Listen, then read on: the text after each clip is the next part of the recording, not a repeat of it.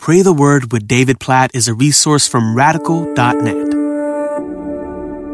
On this Easter Sunday, I want to reflect on and pray according to a verse that specifically speaks to what we celebrate in churches around the world today.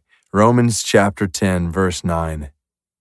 Because if you confess with your mouth that Jesus is Lord and believe in your heart that God raised him from the dead, you will be saved.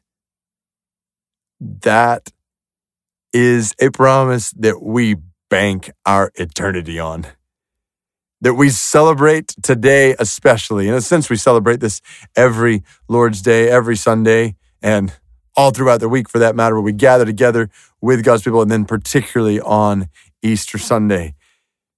The reality that sinners who are separated from God and headed to an eternity separated from God, if we confess with our mouth that Jesus is Lord and believe in our heart that God has raised him from the dead, that God sent Jesus to pay the price for our sin, to die on the cross, to take the just payment we deserve for our sin upon himself. God sent him to die for us, and then God raised him from the dead. Jesus is not dead.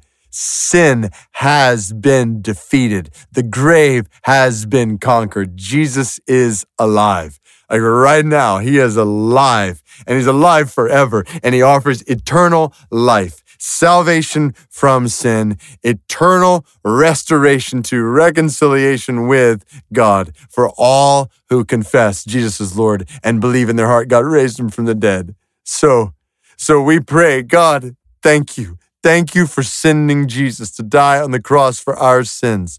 Jesus, we praise you right now. You are at the Father's right hand. You are alive. We are speaking to you. We are worshiping you today. You are alive. We are so glad you're alive. Like that, that seems like those words don't even begin to express how glad we are. We praise you. You are the risen Lord. You are God over all. You are the Savior of our sin. You are the King who conquered death, and we worship you today. And God, we pray, we pray that you would draw many people to do Romans 10 9 today. God, we pray that in Easter worship gatherings all around the world today, where your people are coming together and they're inviting friends and people who are kind of on the fringe who come to church, God, we pray that today people would confess with their mouth Jesus is Lord and believe in their heart that you have raised him from the dead. God, please bring people to salvation. You say they will be saved. Please bring people to salvation today. We pray for many, many people,